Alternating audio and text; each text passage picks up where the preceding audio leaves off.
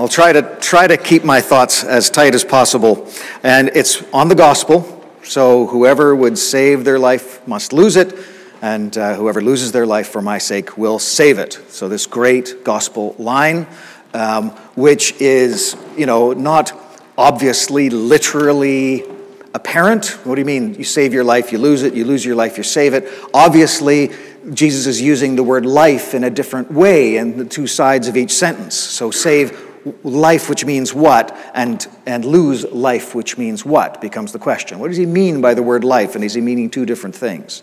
And certainly, the, uh, the, the, the long tradition of Christian interpretation has been that the life that you must lose is your earthly, unspiritual life, and the life that you would gain is your spiritual life and what the earthly and unspiritual life looks like and what the spiritual life looks like is the subject of great debate, but that's essentially what we're talking about. That, that there's a fundamental incompatibility between the life of the flesh and the life of the spirit, to use Paul's language, uh, or the unspiritual life and the spiritual life, the life of, of disobedience, the life of obedience, the life of of a lack of faith, the life of faith. So there's a fundamental struggle between these two, and you can't have it both ways. So you have to give up one. So what you think of as your life has to go in order for you to gain what really is your life. Now, my, my thoughts this morning are interpreting that through the lens of the second reading. So I'm taking the second reading and using it as the, the glasses by which we read the gospel reading. And the second reading is Paul reflecting on the difference between law and faith. There is a, there is a, a, a, religious life that is built on law that Paul experienced, and that it was, it was okay, but it was missing the fundamental point. Paul's experience of his life as trying to be Uh, a, a good follower of the law of Moses was fundamentally missing something, and he didn't even know what it was missing until he encountered Christ. And once he encountered Christ, he discovered faith, he discovered relationship, he discovered an encounter with the living God, which transformed everything for Paul. And so Paul spent the rest of his, his theological life trying to work out the relationship between the God that he had met through the law of Moses however imperfectly, and the, and the, the faith that he had discovered in Christ, and what the implications were for Jews and for non Jews who were all becoming disciples of Christ. And um, this approach to religiosity that is based in law uh, was, is not, I, I want to say that it's not endemic to Judaism per se, because when you take the Old Testament seriously, and when you read it carefully, you see that the law is a way of life. It is a gift, it is not a curse.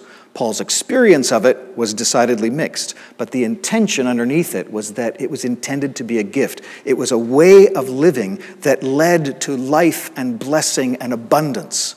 And if you didn't have this set of guidelines for your life, then you will waste away. You will not be blessed, you will be cursed. So the movement from the lack of law to the gift of the law is a good movement. And even Paul recognized that. He talked about that. And I would talk about that in, in developmental terms that, that without guidelines, without laws, without rules, without principles by which you live your life, you become enslaved to the forces of desire and fear and it's just the human condition. You want stuff and you're afraid of stuff, and those become the guiding principles of your life. You just want to be happy, and so you do what makes you feel good. And usually, what makes you feel good in the short term is not good in the long term. And so, um, a more enlightened life involves sacrifice. You sacrifice immediate pleasure and running away from immediate pain in order for long term health and well being. And this is true with personal health, with finances, with all kinds of practical stuff that you you want to teach your kids, don't go for the easy, easy fixes. Take the long view, make sacrifices now in order for the payoffs to come in the long run. So the law is better than no law. The problem that Paul encountered after, you know, a thousand, two thousand years of the Jewish tradition having matured is that the law itself had become uh, dominant so that instead of being enslaved by desire and fear, you now became enslaved by pride and shame. That you wanted to be a good follower of the law so that you could be proud that you were getting it all right, that you You had it. You understood the law, you followed the law, you were righteous in the eyes of the law. But of course, the problem with that is that the law is hard to keep all the time, so you keep falling off from the righteous path, and then you feel ashamed. Or even worse, you become shamed. You're not a good Jew, you're not following the law, you need to be shunned, and so on. And so Paul's experience of the law was this, this secondary trap of pride and shame, and it still fell short of the full encounter with God. Now, Christianity is 2,000 years old, give or take, and there is a law based Christian spirituality that exists to this day and is in all of us.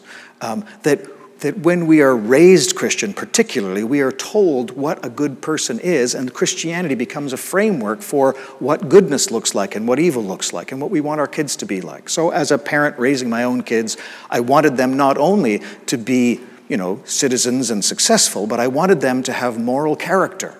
And th- that moral character, the framework for that moral character was provided by my Christianity. That good moral character is someone that cares for others, that loves their neighbor as their self. So that's w- the second level of what I wanted for them. And so I would teach them do this, don't do that. And when they're very small, they don't really have abstract reasoning. So you just go, stop it, don't hit your sister, don't do it, or you'll get in trouble. And he'll figure out later that hitting is not good in the long term and for lots of philosophical reasons. But when you're five years old, you just need to know that dad's going to be mad if I hit my sister. So I programmed my son not to hit his sister because he wants me to be happy with him and doesn't want me to be unhappy with him. And so I gave him a law based faith. And that, that, that that goes from there into our adult faith. So that for many of us, our adult faith is wanting God to be happy with us like a parent would be, and feeling ashamed if God would not be happy with us. And so we get that law based Christian spirituality. And Paul challenges us to go beyond that to a faith based Christian spirituality.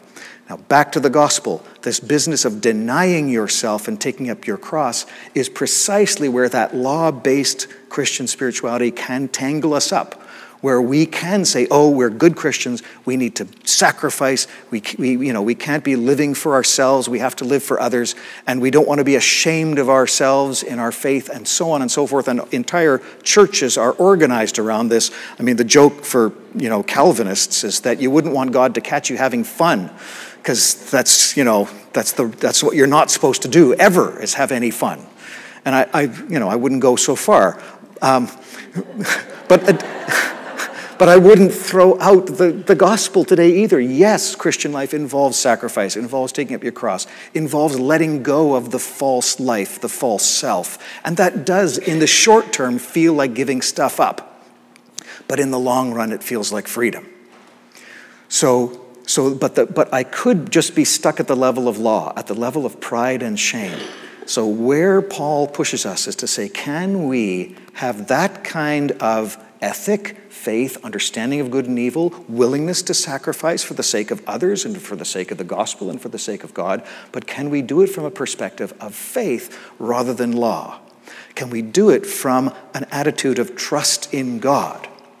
because the attitude changes everything. Paul himself was doing it from a law based uh, uh, uh, foundation, which caused him to be full of self righteousness and do damage to others. And that, of course, is the ultimate problem with law based faith is you, that, that business of pride and shame um, requires us to pull others into that paradigm, and we start to do violence to others when they don't conform to our understanding of what the law is.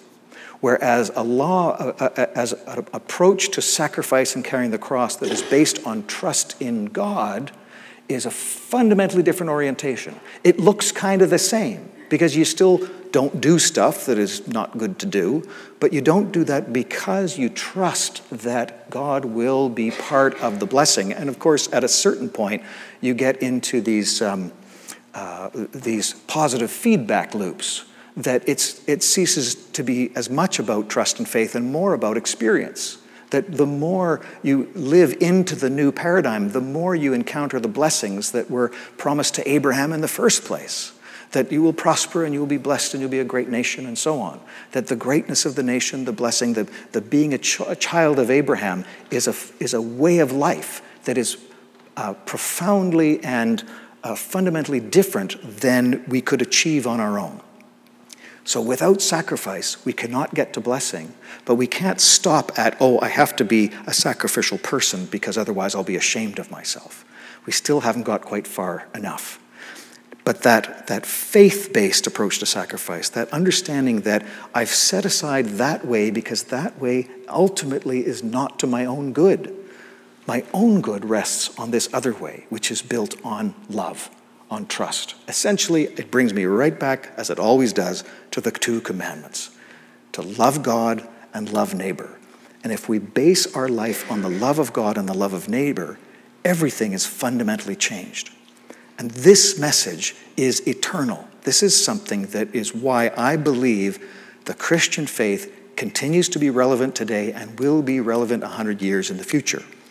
Which is why a lot of our work this last year has been trying to build a foundation for this parish to be around for a good long time. I don't think we're going anywhere as a Christian faith. Now, I think we could disappear if we lose our focus, if we're not doing what we're called to do.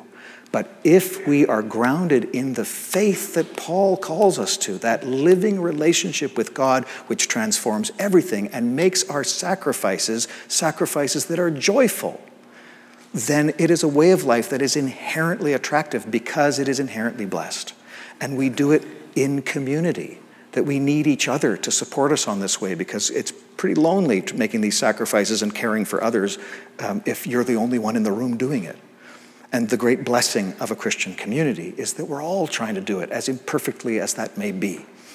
So we stumble, we fall, we go back to the old ways, we apologize, we confess, we get back up, we do it again. And that creates a qualitatively different community than would be possible any other way. And that, for me, is my hope for the future and my confidence that there's a lot more life in this congregation, in Anglicanism, and in Christianity as a whole. In the name of the Father, the Son, and the Holy Spirit. Amen.